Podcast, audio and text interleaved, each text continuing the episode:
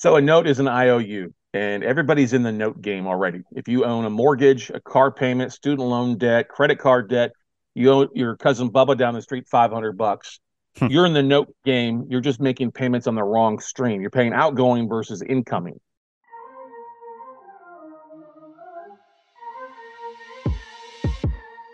Welcome to Money Vision U. In this podcast, we are passionate about teaching the financial class you should have had in high school so you can learn how to fast track your financial freedom. If you want to learn how to make, manage, and multiply your money and see opportunities the way the wealthy do, then you came to the right place. I'm your host, Stuart Berryhill.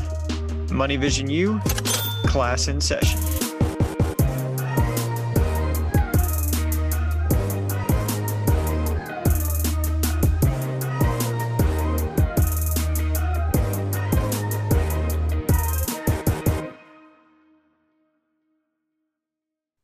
Welcome to another episode of Money Vision U. Today we have Mr. Scott Carson on the podcast with us, who is a note investor, which is something we have not talked about on the podcast, and frankly, something I have never done. So I'm looking forward to being a student this episode as well.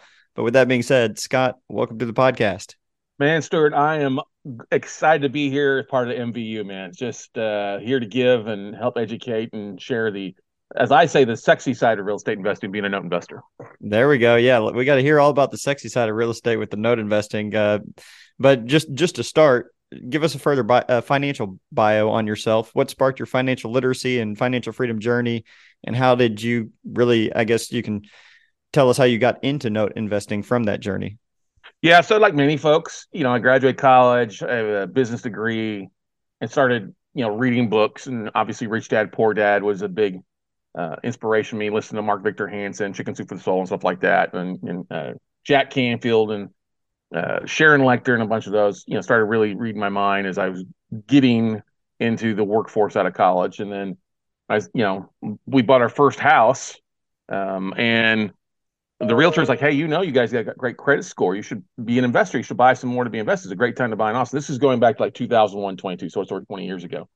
Was like, Hmm. yeah, I grew up. My dad owned the local hardware store when I was growing up in a small town. So there's not really much on a house that I'm not, I haven't done or could technically fix, you know, better than Tim the Uh-huh. Toolman Taylor in a lot of cases. So I was like, yeah, let's buy a couple investment properties. What we did, I was making good money, six figures as a financial advisor, almost right out of school.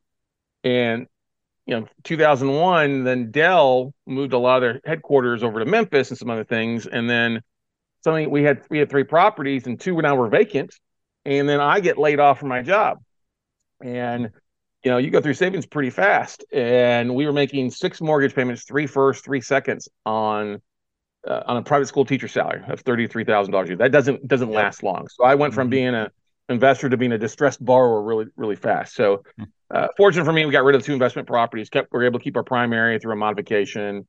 Licked my wounds for about a year. Did a lot of odd jobs, but got back in on the finance side and was doing really well as a banker for J.P. Morgan Chase and, and going that route. And then a buddy of mine uh, started a mortgage company, and he was working with a couple investors that were traveling, you know, the speaking circuit with with Ron LeGrand and a few others, teaching people about creative financing and investing. I was like, man, this is really what I want to do. And so I left my job as the number one banker for Chase uh, in Texas and started on July 4th, 2004. I was, you know, speaking in uh, LA at the LAX Marriott about mortgages, you know, how to, all the different, you know, products for investors at the time. Because at that time, you could fog a mirror and get, get a mortgage in a lot of cases. So, lucky for me, from 2004 to 2008, I really had a great uh, apprenticeship. Besides originating mortgages and doing mortgages in about 30 different states and just making a killing then, I also had this time to learn from a couple really great investors, Bob Leonetti, Jamie Kayla, uh, Ron LeGrand, and a few others.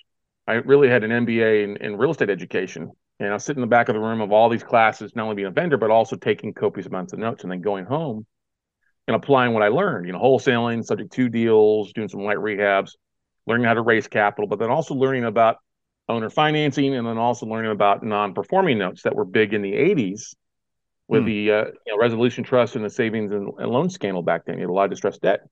Well, lo and behold, what happened in 2008 is, you know, we were doing this mortgage stuff. In 2008, the music stopped. And Yeah. my mentors and I had a couple of money partners at the time that I made like, hey, Scott, this is an opportunity for you. If you're really going to focus on one thing, don't focus on rehabbing because market values are dropping. Focus on buying debt. And so that's what I did. I stopped rehabbing. I stopped doing subject to deals.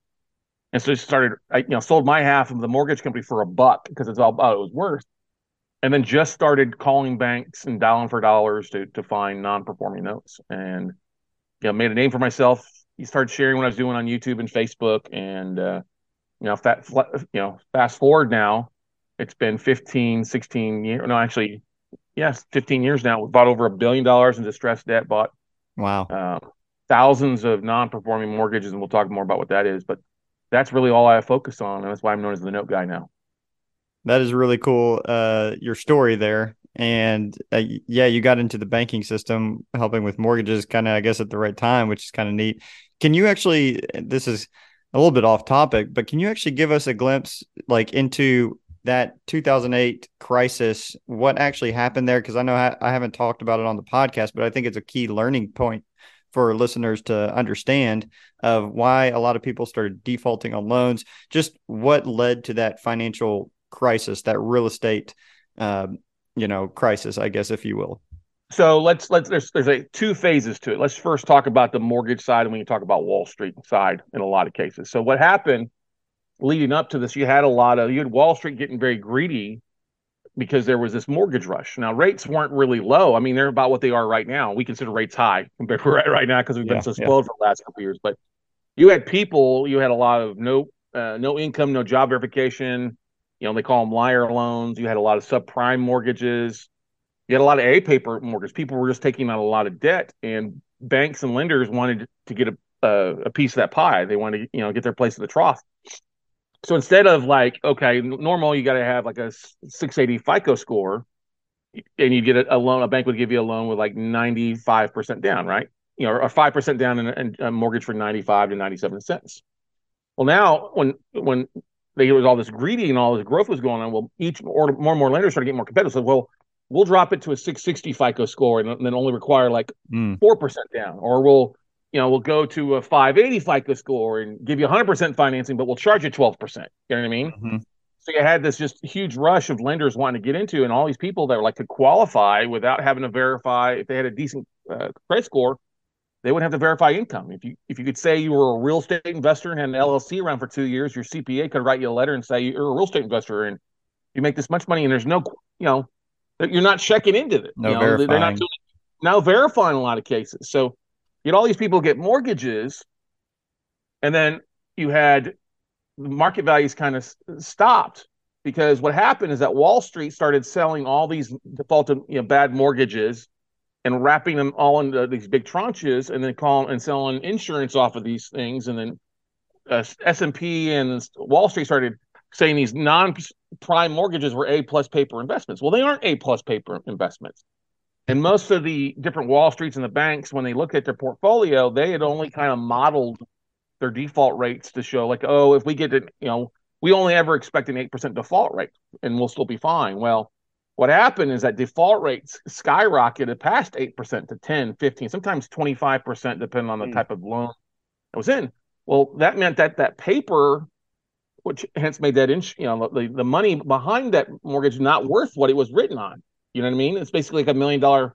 We'll just say a million dollar loan really was only worth like seven fifty. Well, that's a twenty five percent loss.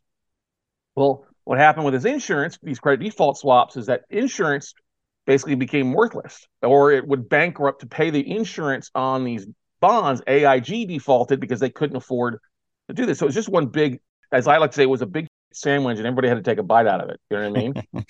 and it led to it led to you know big companies laying off. It, it led to literally almost uh, the world economy kind of coming to a screeching halt in a lot of cases. If, if you know, like uh, Congress stepped in and bailed a lot of people out, a lot of these banks, some of these big banks that went out of business, that they got sold for like 20 cents on the dollar, like Countrywide.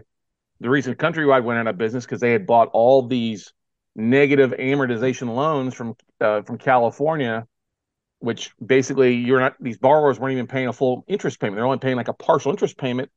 If they're mortgage was written at six percent, they were making a one percent. That five percent interest went to the face amount of their loan, so the loan was getting more expensive every month. Mm, wow, they weren't paying it down. Well, it works okay if your value keeps going up, but when your value stops, or you owe 125% of the value of your loan, the bank then says, well, no, you can no longer make a, a partial payment. You've got to make a full, you know, PITI or at least a 30 year interest only payment. And people just didn't have that. And that caused people to lose their jobs, lose these big, yeah. huge foreclosure wave. And it led to a big opportunity for me because I started getting lists in from banks where they were like, give us five cents on the dollar, give us 10 cents on the dollar.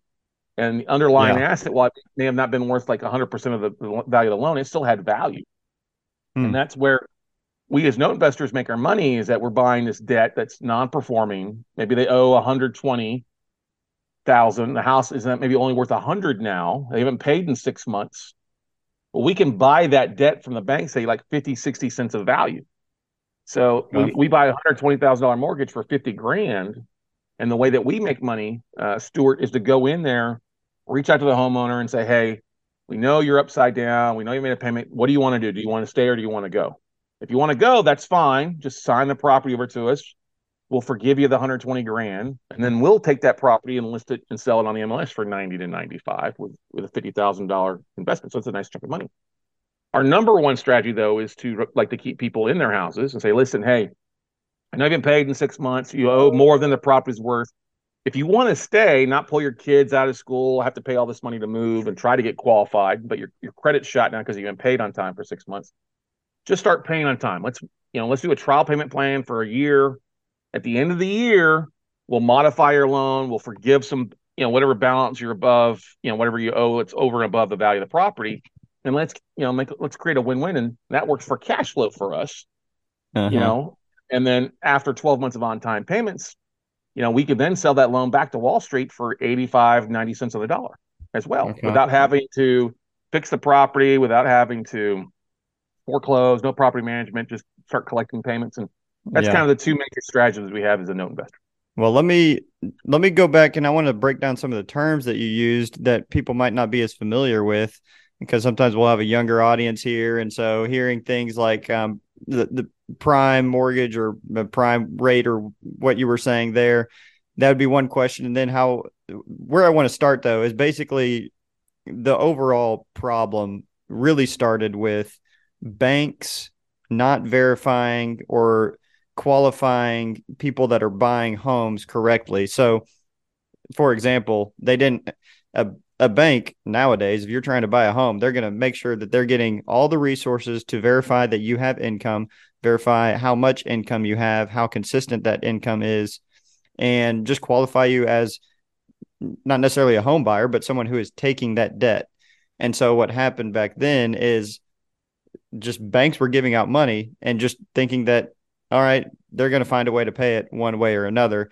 We don't have to overly verify this. That's kind of the overall premise. Well, or, or or they would qualify people knowing that they were going to sell that mortgage off in 30 days to, to wall street or somebody else. So they didn't do a lot of verification. They hey if you got the fico score we don't care a lot of times. If you can bring the 5% down based on our, our program hey, we'll we'll we'll, we'll rubber stamp you in a lot of cases. Okay. You know, or or if you don't mind paying a higher interest rate, we'll rubber stamp you to get the mortgage in and then sell that to Wall Street, and we're we walk away. Okay.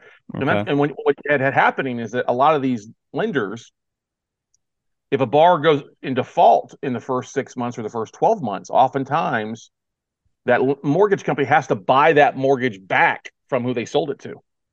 So okay. there was a big, big subprime lender called New Century Mortgage that was doing these negative am, you know, negative amortization loans, or they call them pick a pay, that weren't the greatest uh, product. So they they had such a high default rate at one point that um, oh, it was countrywide called a billion dollars in debt for them to buy back a billion dollars in debt because these borrowers had started to default. Well, New Century didn't have a billion dollars, so they just went out of business overnight. Well, hmm. then Countrywide got stuck with this stuff on their books and they went out of business. Bank of America saw an opportunity. So Bank of America bought Countrywide mortgage for 20 cents on the dollar. Yeah. You know, they bought all this debt for 20 cents on the dollar, basically what was owed. And then they modified it a year later and had a record year in earnings a year later. Okay. you know, now tell so, me, sub- yeah, tell me how Wall Street, so because you're saying Wall Street is coming in and buying these. So, um, you know, I think when people think Wall Street, they think stock market. Um, they think, you know, things like that. And, you know, for people who are buying homes. You got your mortgage company. It's PennyMac. It's not necessarily somebody you're thinking about. That's not necessarily Wall Street. I guess as as you're thinking of it in terms of maybe, um, you know, go on go to New York and actually look on Wall Street and think like people trading stocks and doing things like that. So, can you kind of define what that is with Wall Street? Like, who is from Wall Street that is buying these um, uh, notes or these mortgages when like they're going to be defaulted and they're still propping things up? Can you go into a little detail there? Yeah, so Wall Street doesn't likes performing assets because if they can buy, if they're they've got the cheapest money out there, so like their money costs are like at one percent. Okay, so if they can finance mortgages and get a 2% return, like the lowest interest rate, they're still making 100% profit on their money. Mm-hmm. Okay. So they're paying back the Fed and all them 1%, but they're making 2% or 3% or 5%. So they're making the difference in the arbitrage. That's how banks work. Banks will take your deposit. You know, if you put money in a savings account or you keep a balance of checking account, they're glad to pay that 0.01% on your savings account because they're lending that money out at 5% mortgages, making 8%. the difference. Yeah. They're arbitraging the fund. So that's that's literally how Wall Street works. They are like the arbitrage. But Wall Street's likes performing assets because then they can predict the income of it. They can figure in some of their quants. Okay, if we have a default rate of 8%, we're still going to come out doing well. Necessarily, Wall Street doesn't like to buy non performing notes. They want to get off their books because, based on how um, lending regulations are, if a bank has a non performing loan, it costs them about 10 times that in fees of what they have to hold back in reserves and also lost revenue from lending that money out you know 5 10 15 uh, times a year so what makes an opportunity for you know myself other investors there are hedge funds that will go in and buy this debt at big discounts because they know that hey if they do a little bit of work they can usually get the borrowers back on track because their cost basis is less than the actual asset was is created I mean, that's the thing. We could, we end up controlling real estate at 50 cents of the value because we end up buying the distressed debt and we make our money by working it out and turning lemon, uh, lemons into lemonade a lot of times. Mm-hmm. And knowing that, okay, so we buy, you know, if you give you, let me give you some numbers, uh, generic that we talked about before. So if we're, you're buying a note, say borrower owes 120, they're upside down by them paid in six months, it's worth 100, values have dropped a little bit. If it's got a 6% mortgage on it, and we buy that mortgage for 50 cents on the dollar, but we get the bar back on track and start making payments on time, that's like a 12% cash and cash return there just based off the cash flow. Okay. Okay. Now, if we turn around and sell it to Wall Street, not only do we get the cash flow along the way, we usually last the bar to bring some skin in the game, a little bit extra to get caught back up on. So in a year, we can now sell that performing note at 85, 90 cents in the dollar and Wall Street's happy because they're buying a hundred thousand dollar asset at a little bit of a discount, and they're seeing a six and a half, seven percent return on their money. You know, or, or six times their, their money costs them one percent, and they're going to get a six to seven percent return. That's a six hundred percent mm-hmm. profit in their money. They're happy with that, but they just got to be performing. I'm happy because now my fifty thousand dollar investment just made me twelve months of cash flow plus another thirty five to forty percent in twelve months in the in the spread between what I right. bought it for, and what I sold it for. So it's that's the the borrower is happy because now they got kind of a uh, get back in. They're mm-hmm. paying on time. They're not going to lose their house. Uh, they're also their credit's getting repaired along the way every time they make a payment on time. It's also helping the market because the neighborhood's not going to see a foreclosure, which will depreciate each block or each neighborhood as well. So it's mm. it's really how we kind of create a lot of win-win wins out there with what we do. But if, a, a great example to look at if you like movies is go watch The Big Short with Christian Bale and Steve Carell. Yeah and what I do is I'm a, a smaller version of the Christian Bale character. In that, hmm. I said buying billions of dollars of mortgages. I still look at a lot of spreadsheets, and, we're buying that's like right now. I had a, a, bank and a lender send me one sent me a list of 291 notes that I can cherry pick from. Another one sent me 175. I got 60 from. And these bank. are people basically not paying their notes, is why they're trying to sell it to you. Exactly. Exactly. Or their mortgage. It's, yeah. Yeah, exactly. They're not paying their mortgage. Although I did get a list of 60 performing notes that the bank uh, is looking to move off their books as well because they're trying to raise capital um, uh, to offset some of these losses on the non-performing side. Hmm. Okay. Okay. So just wrapping up the 2008 crisis, that's people were not getting verified for their income, and then Wall Street was getting way over leveraged.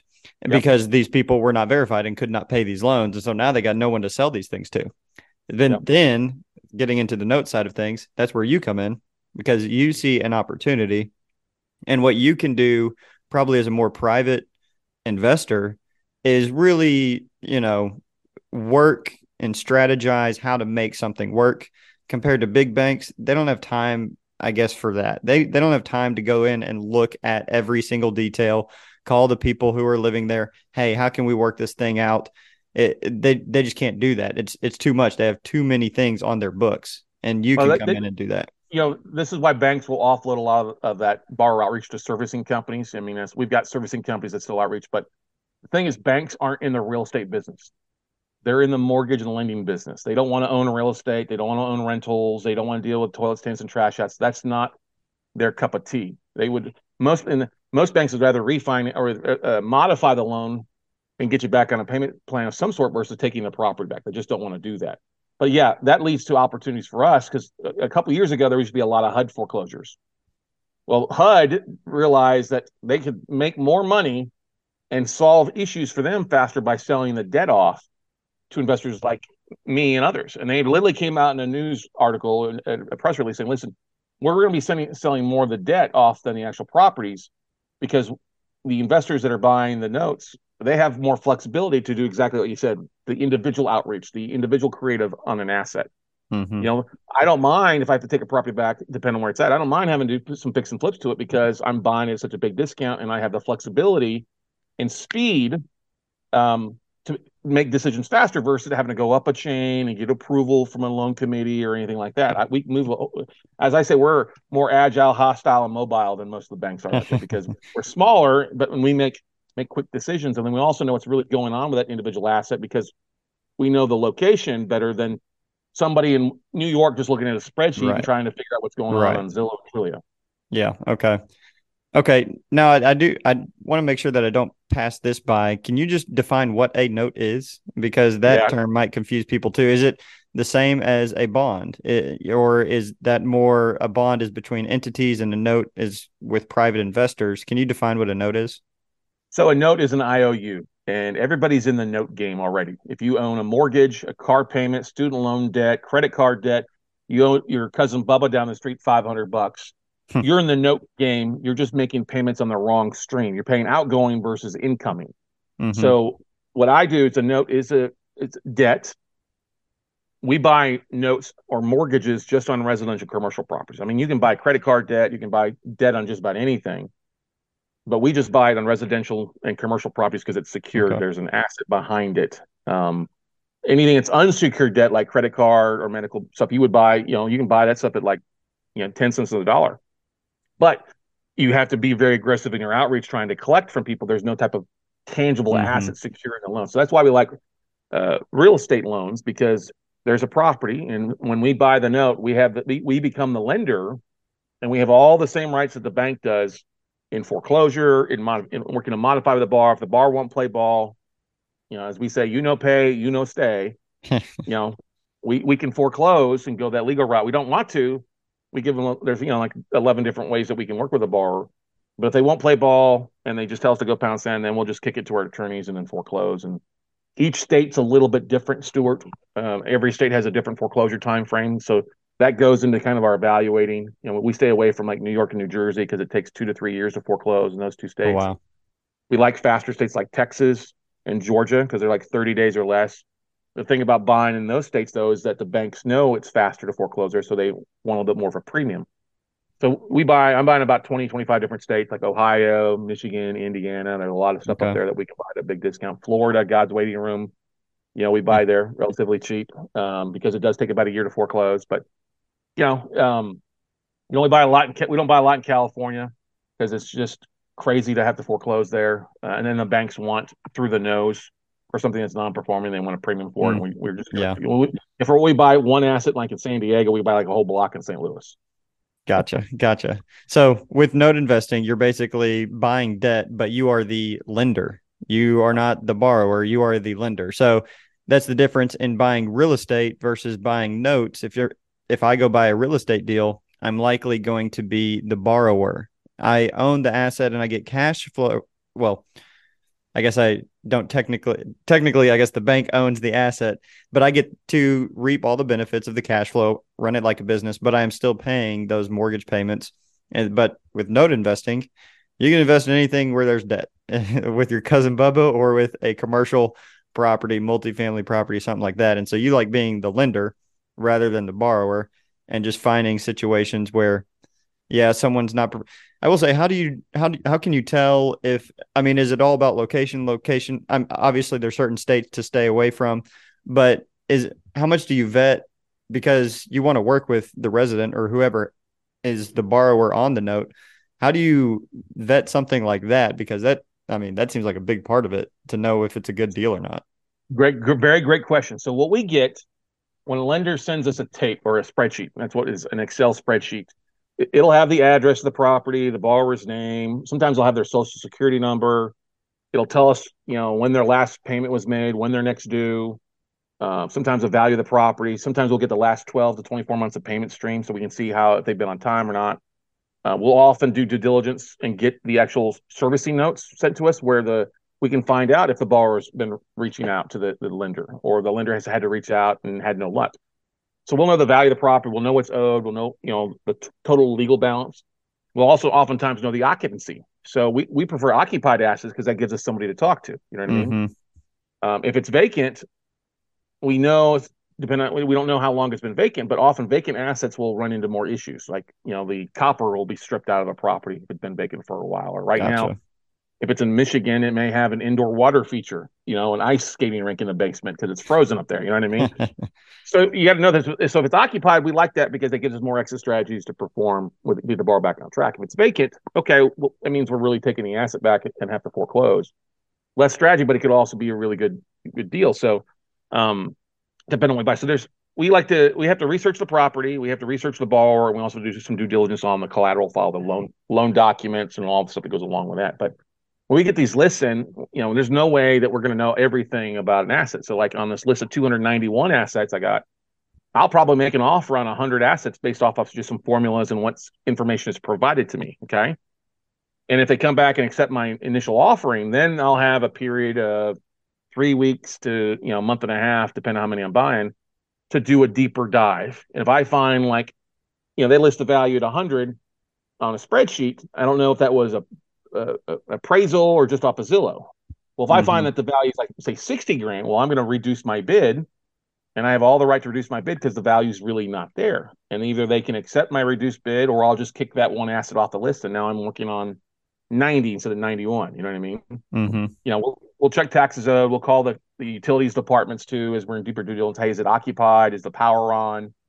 You know, the thing is, what's really great is since we're the bank, we have a vested interest in the property, so we will often get more information from the the utility departments and like the county because we're the bank. We're ultimately yeah. trying to get those departments paid, so they'll give us a lot more information. I mean, I've had them tell me, "Oh yeah, power's been off for six months," or "Hey, mm. borrowers are on a payment plan," or they came in here and got in a fight. You know what I mean? Um, gotcha. All sorts of stuff.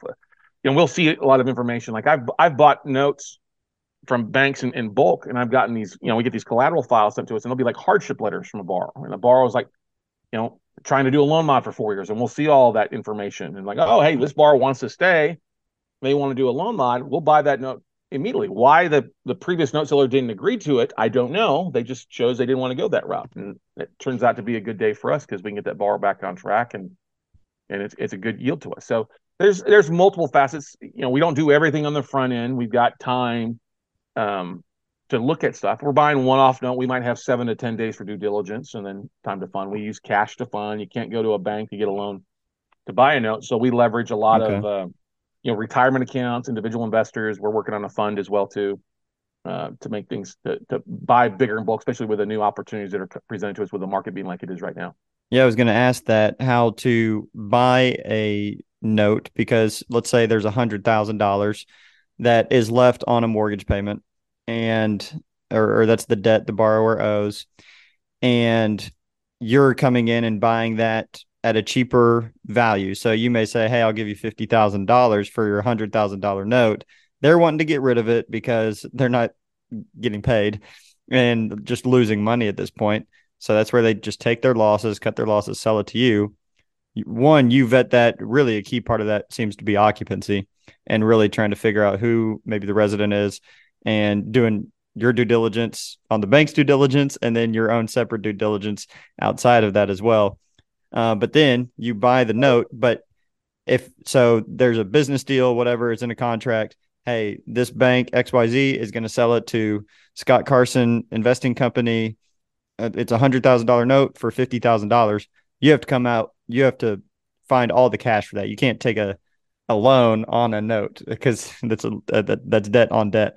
Which wow, that that's like uh, what's that movie called where it's a dream within an inception, dream within a dream within a dream.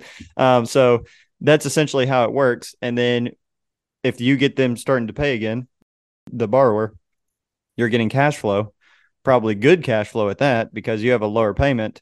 But then, uh, well, is that all accurate? What I'm saying first before I get to the part two of that question? You're very you're right on track. So yeah, let's so let's just make make it something simple here. So that they a hundred thousand mortgage, they six percent mortgage, they got to pay six grand a year in interest, right? Mm-hmm. And if we, we bought it at fifty, and they start paying on time, and they're working on paying that hundred thousand dollar mortgage, now it's like a twelve percent return to me.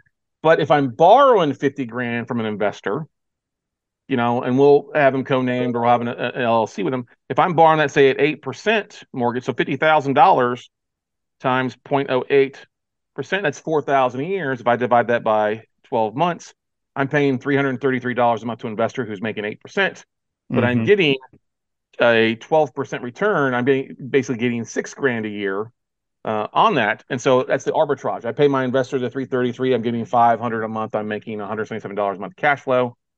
And then in 12 months, I sell it at 85,000 or 90,000 to Wall Street. And I just got a big, huge windfall of thirty-five to forty thousand dollars more in profit off okay. my fifty thousand dollar investment. Okay, perfect. And then I get part two of my question. And uh, key note here, n- no pun intended, but you you cannot act. You're not actually selling the property. It the borrower, whoever the person is that got them has the mortgage, they choose when they want to sell the property. All you can do is sell the debt. So you can't unless unless it forecloses and then you just own it outright. Then there's no more foreclosure for listeners means the the resident or the borrower has defaulted. They can't make any more payments. That's a nice thing about owning real estate i guess on your end is you have that as collateral because if you're not getting your payments you at least get the real estate back and you can figure out a way to minimize your losses. But you find how do you find a bank to take that note from it? I mean is it, is it just from relationships that you've built up over time? I mean how does someone get in contact with someone like wall street to be able to sell a what was a non-performing note early re- on, now a performing now, note. It's now a re-performing loan. I have to have 12 months of on-time payments. Okay. I, and that's got to usually be with a third-party servicer. You know, so the bar is back on track, paying on time. We usually ask them to bring some skin in the game. So they've instead of paying just their normal monthly payment, they may be making 100 or 200 dollars extra a month.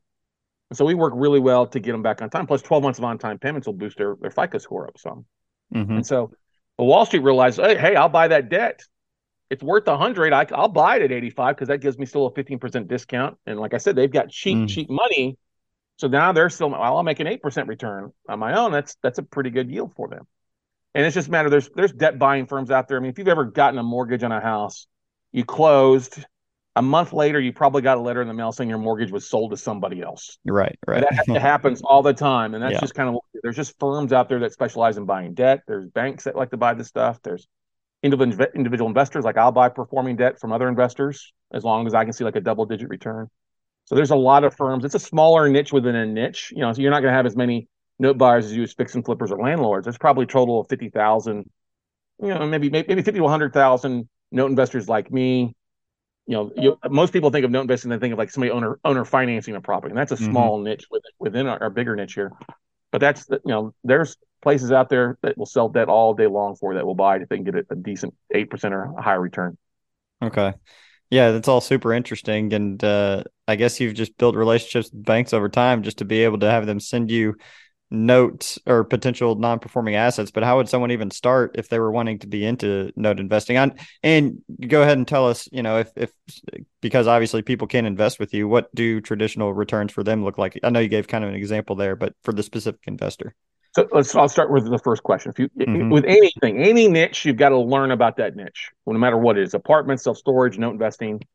And we we started teaching other investors how to invest in this niche because it helped us raise capital. People didn't understand it.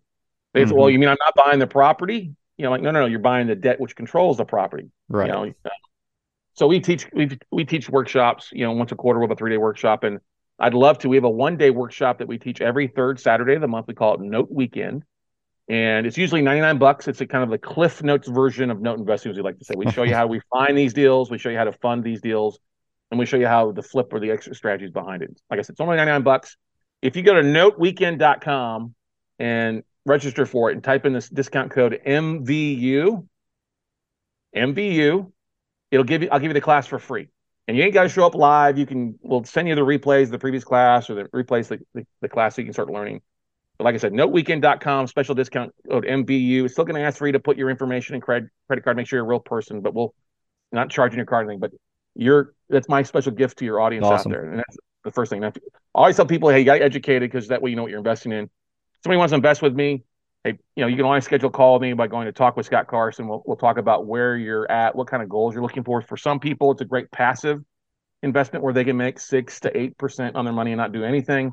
Other people are looking for more active returns, and then you can you know, very easily make a double digit return uh, in multiple facets depending on what you're looking for. So I, I, always say let's let's jump on a call and talk and make sure that we you know some, for some people note investing is not the right niche, sure you know and I don't want to I'm not want to blow smoke and say it's for everybody because it's not.